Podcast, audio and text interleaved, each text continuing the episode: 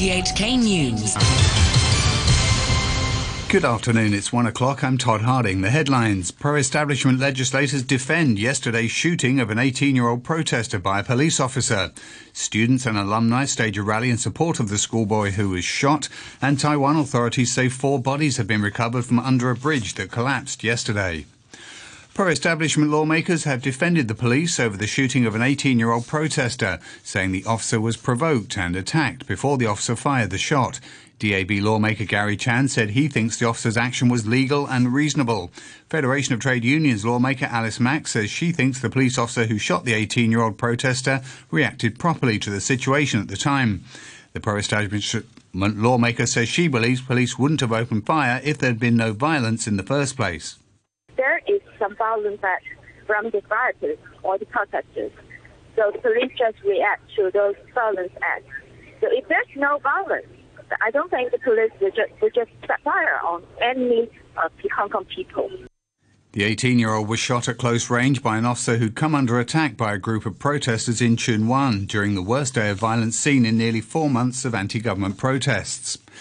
Almost 100 students have staged a sit-in outside the Tsuen Wan Public Ho Chuen Yiu Memorial College holding banners criticising police. It's the school attended by the 18-year-old prote- protester who was shot by police yesterday. One student said he never imagined such an incident happening in Hong Kong and the increasing level of violence used by police was becoming too much. The victim is now in a stable condition. A China analyst says President Xi Jinping will lose face if the unrest in Hong Kong doesn't stop in the near future, as it gives the appearance that a mighty nation has no control.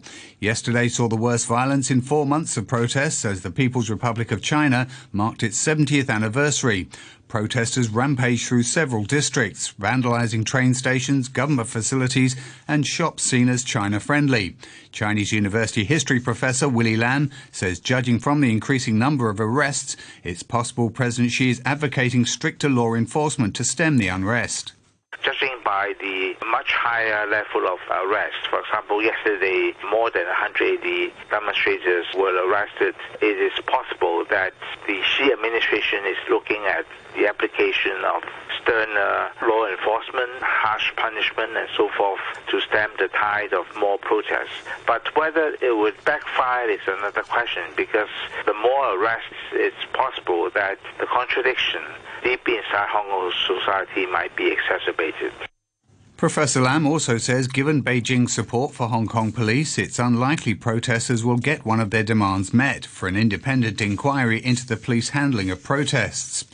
US Commerce Secretary Wilbur Ross says the Hong Kong protests will probably have some impact on trade talks between the United States and China. Speaking on a Fox television show, he said it may have some effect on the Chinese side because it was a sign of domestic dissent and Hong Kong was important for the mainland's international trading activities. Negotiators from the two sides are to resume trade talks next week in Washington. Taiwan authorities say four bodies have been recovered from under a bridge that collapsed yesterday, while the search continues for two people still missing. The 140 metre arched bridge collapsed yesterday into a bay in eastern Taiwan, injuring at least 12 people. Video footage caught the moment the bridge came down. A vertical cable snapped and the road collapsed into the water, crashing onto three fishing boats as a petrol tanker also plunged in and burst into flames. Three Chinese citizens have been charged with distributing fentanyl in the United States. Chen Deyao, Chen Guichun, and Pang Liang Tu are accused of selling the drug via websites located in China in 2016 and 2017. They were mailed to the US and distributed via the US Postal Service by a Pennsylvania, Pennsylvania former deputy sheriff named David Landis. The three Chinese nationals reportedly haven't been arrested and are believed to be in China. Mr. Landis has pleaded guilty and is awaiting sentencing. A Justice Department statement said drugs sold by the three were found in the systems of five people in the US who overdosed and died. Japan's Prime Minister Shinzo Abe has condemned North Korea for test firing what he said were two ballistic missiles. Tokyo says one missile came down in waters inside Japan's exclusive economic zone. Mr. Abe said the launch of such weapons was a violation of United Nations resolutions and his National Security Council would meet to decide how to respond. Here's the BBC's Steve Jackson. North Korea's firing of missiles and other projectiles has come to follow a clear pattern. The tests tend to coincide with diplomatic maneuvers and appear to be designed to increase the pressure on its adversaries. In this case, Pyongyang has just agreed with the United States to resume negotiations between officials towards ending its nuclear program. The talks will be the first on the nuclear issue since February's failed summit between President Trump and Kim Jong-un. But the two sides remain a long way apart, and so far Mr Trump's diplomatic outreach has done little to diminish the nuclear threat from North Korea. The office of the British Prime Minister Boris Johnson says he'll submit a formal text containing proposals for a new Brexit agreement to European Union leaders later. Officials say Mr Johnson will provide details of the plans at the conference of his Conservative Party. The BBC's Jonathan Blake is there. Mr Johnson has said the UK's proposals for a new Brexit deal, replacing the backstop designed to prevent a hard border on the island of Ireland, would involve customs checks away from the border. The UK's new legal text will be presented to officials in Brussels as a take it or leave it offer to continue negotiations. A senior Downing Street official said the government was either going to be negotiating a new deal or working on no deal. The US Secretary of State Mike Pompeo has refused to allow five of his officials to appear for questioning in the coming week by congressional committees conducting an impeachment inquiry into President Trump. Members of Congress are looking into claims that Mr. Trump asked the Ukrainian president to find incriminating information on rival Joe Biden. Is the BBC's Peter Bowes. Tough talking from a close ally of the president. Mike Pompeo is fighting back. I will not tolerate such tactics, he said. Nothing to add during a trip to Italy, but back in Washington, House Democrats fired back. The three committee leaders said failure to comply with their interview request was illegal and would constitute evidence of obstruction. They said Mr. Pompeo should immediately cease intimidating department witnesses in order to protect himself and the president. The wife of Britain's Prince Harry, the Duchess of Sussex, has begun legal proceedings against a newspaper, claiming it unlawfully published one of her private letters. The BBC's Nicholas Witchell reports. This legal action concerns the publication by the Mail on Sunday earlier this year of sections of a letter written by the Duchess to her estranged father. She's claiming breach of privacy and infringement of copyright. In his statement, the Duke of Sussex has spoken of what he calls a ruthless campaign by tabloid media that has escalated over the past year. He concludes his statement by referring to his late mother. He says he has seen what happens when someone he loves is commoditized.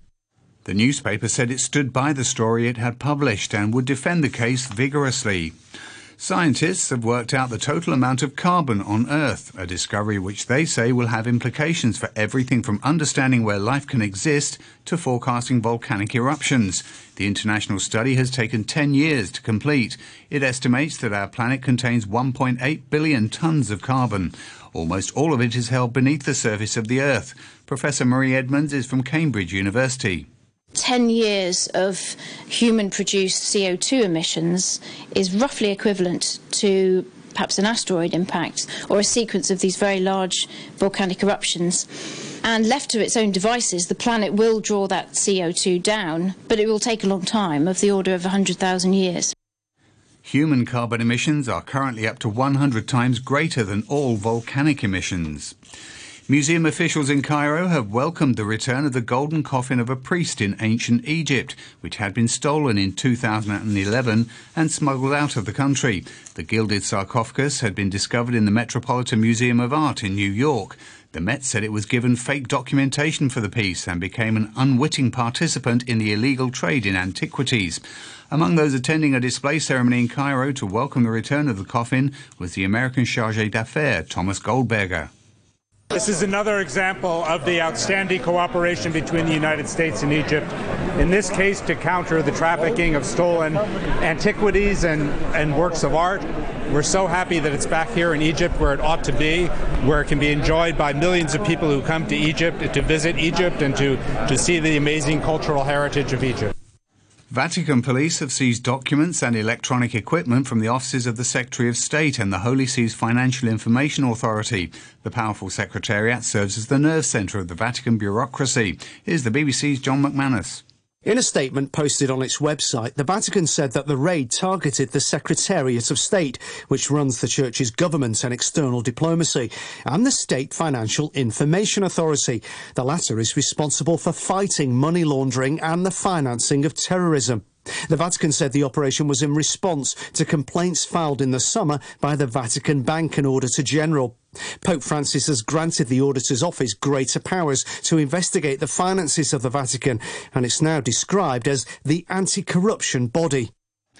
An Australian teenager has been charged after 19 kangaroos were mown down by a pickup truck.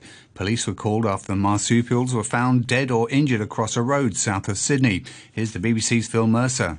A senseless slaughter is how an Australian wildlife rescue volunteer described the deaths of the kangaroos near the seaside town of Eden.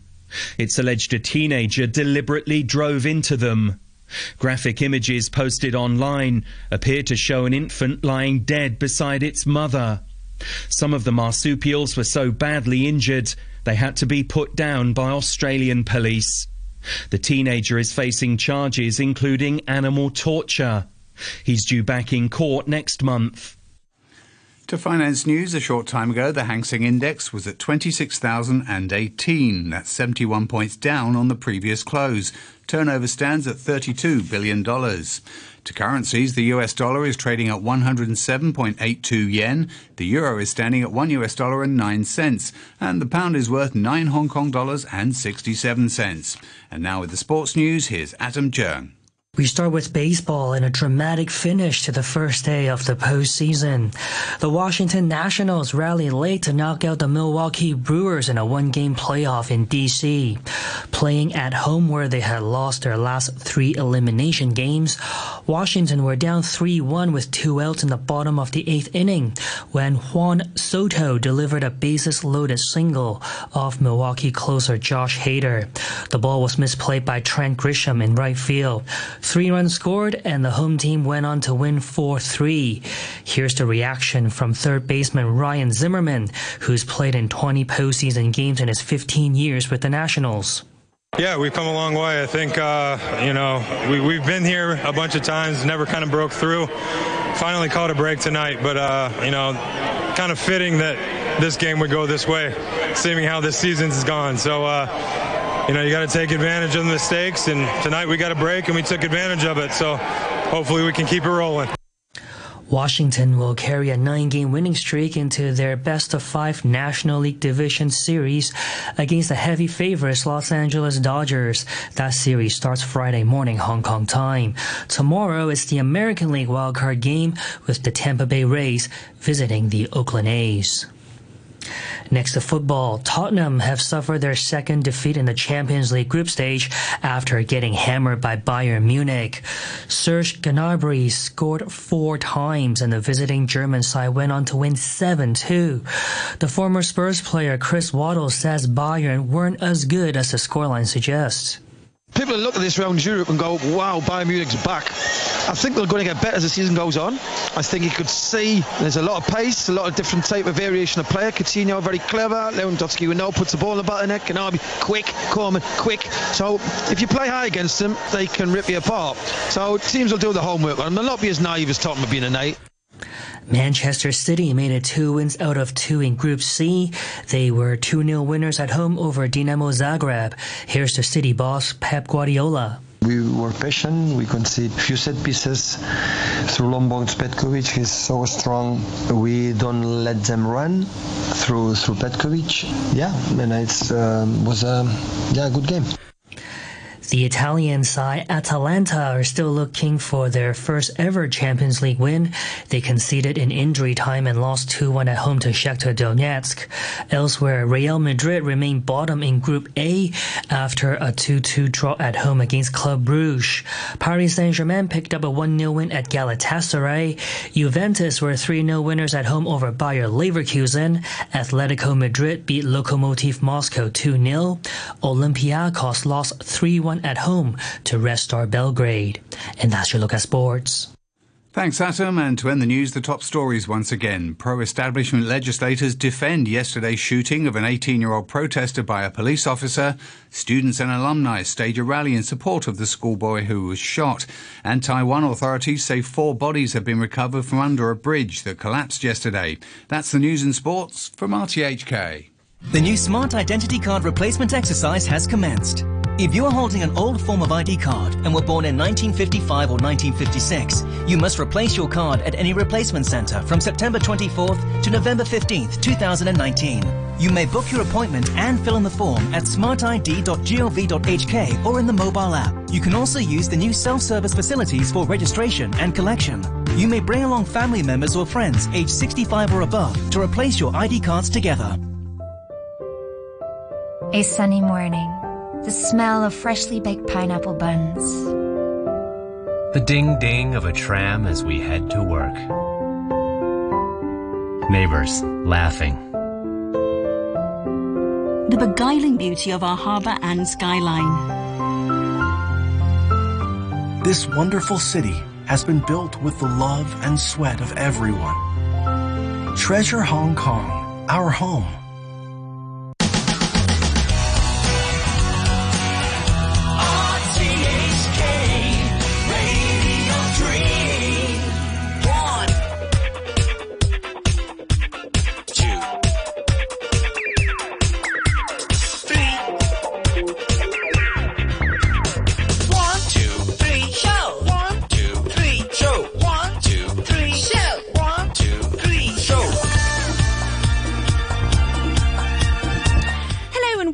Wednesday on the 123 show on RTHK Radio 3. Uh, you're listening to uh, me, Cruz McCalligan, with you today until 3 o'clock. It's 1.16 today on the 2nd of October. Welcome to October. Hope everyone's taking a deep breath before they went to work this morning. It's 31 degrees Celsius as well. Um, today on the show, we're going to be celebrating uh, Down Syndrome Awareness Month. We're chatting to Annika Jensdotter, whose beautiful daughter has mosaic Down syndrome. That's just before 1.30. Then we're going to be chomping through some foodie news from Cannes with Andrew Dembina on the phone at 2 p.m. And then later on, Kiwi composer Alex Nixon is back in the studio for another midweek musical moment with his latest tune, which has some whistling. So I'm pretty happy about that. But for now, this is And Saw Lightning.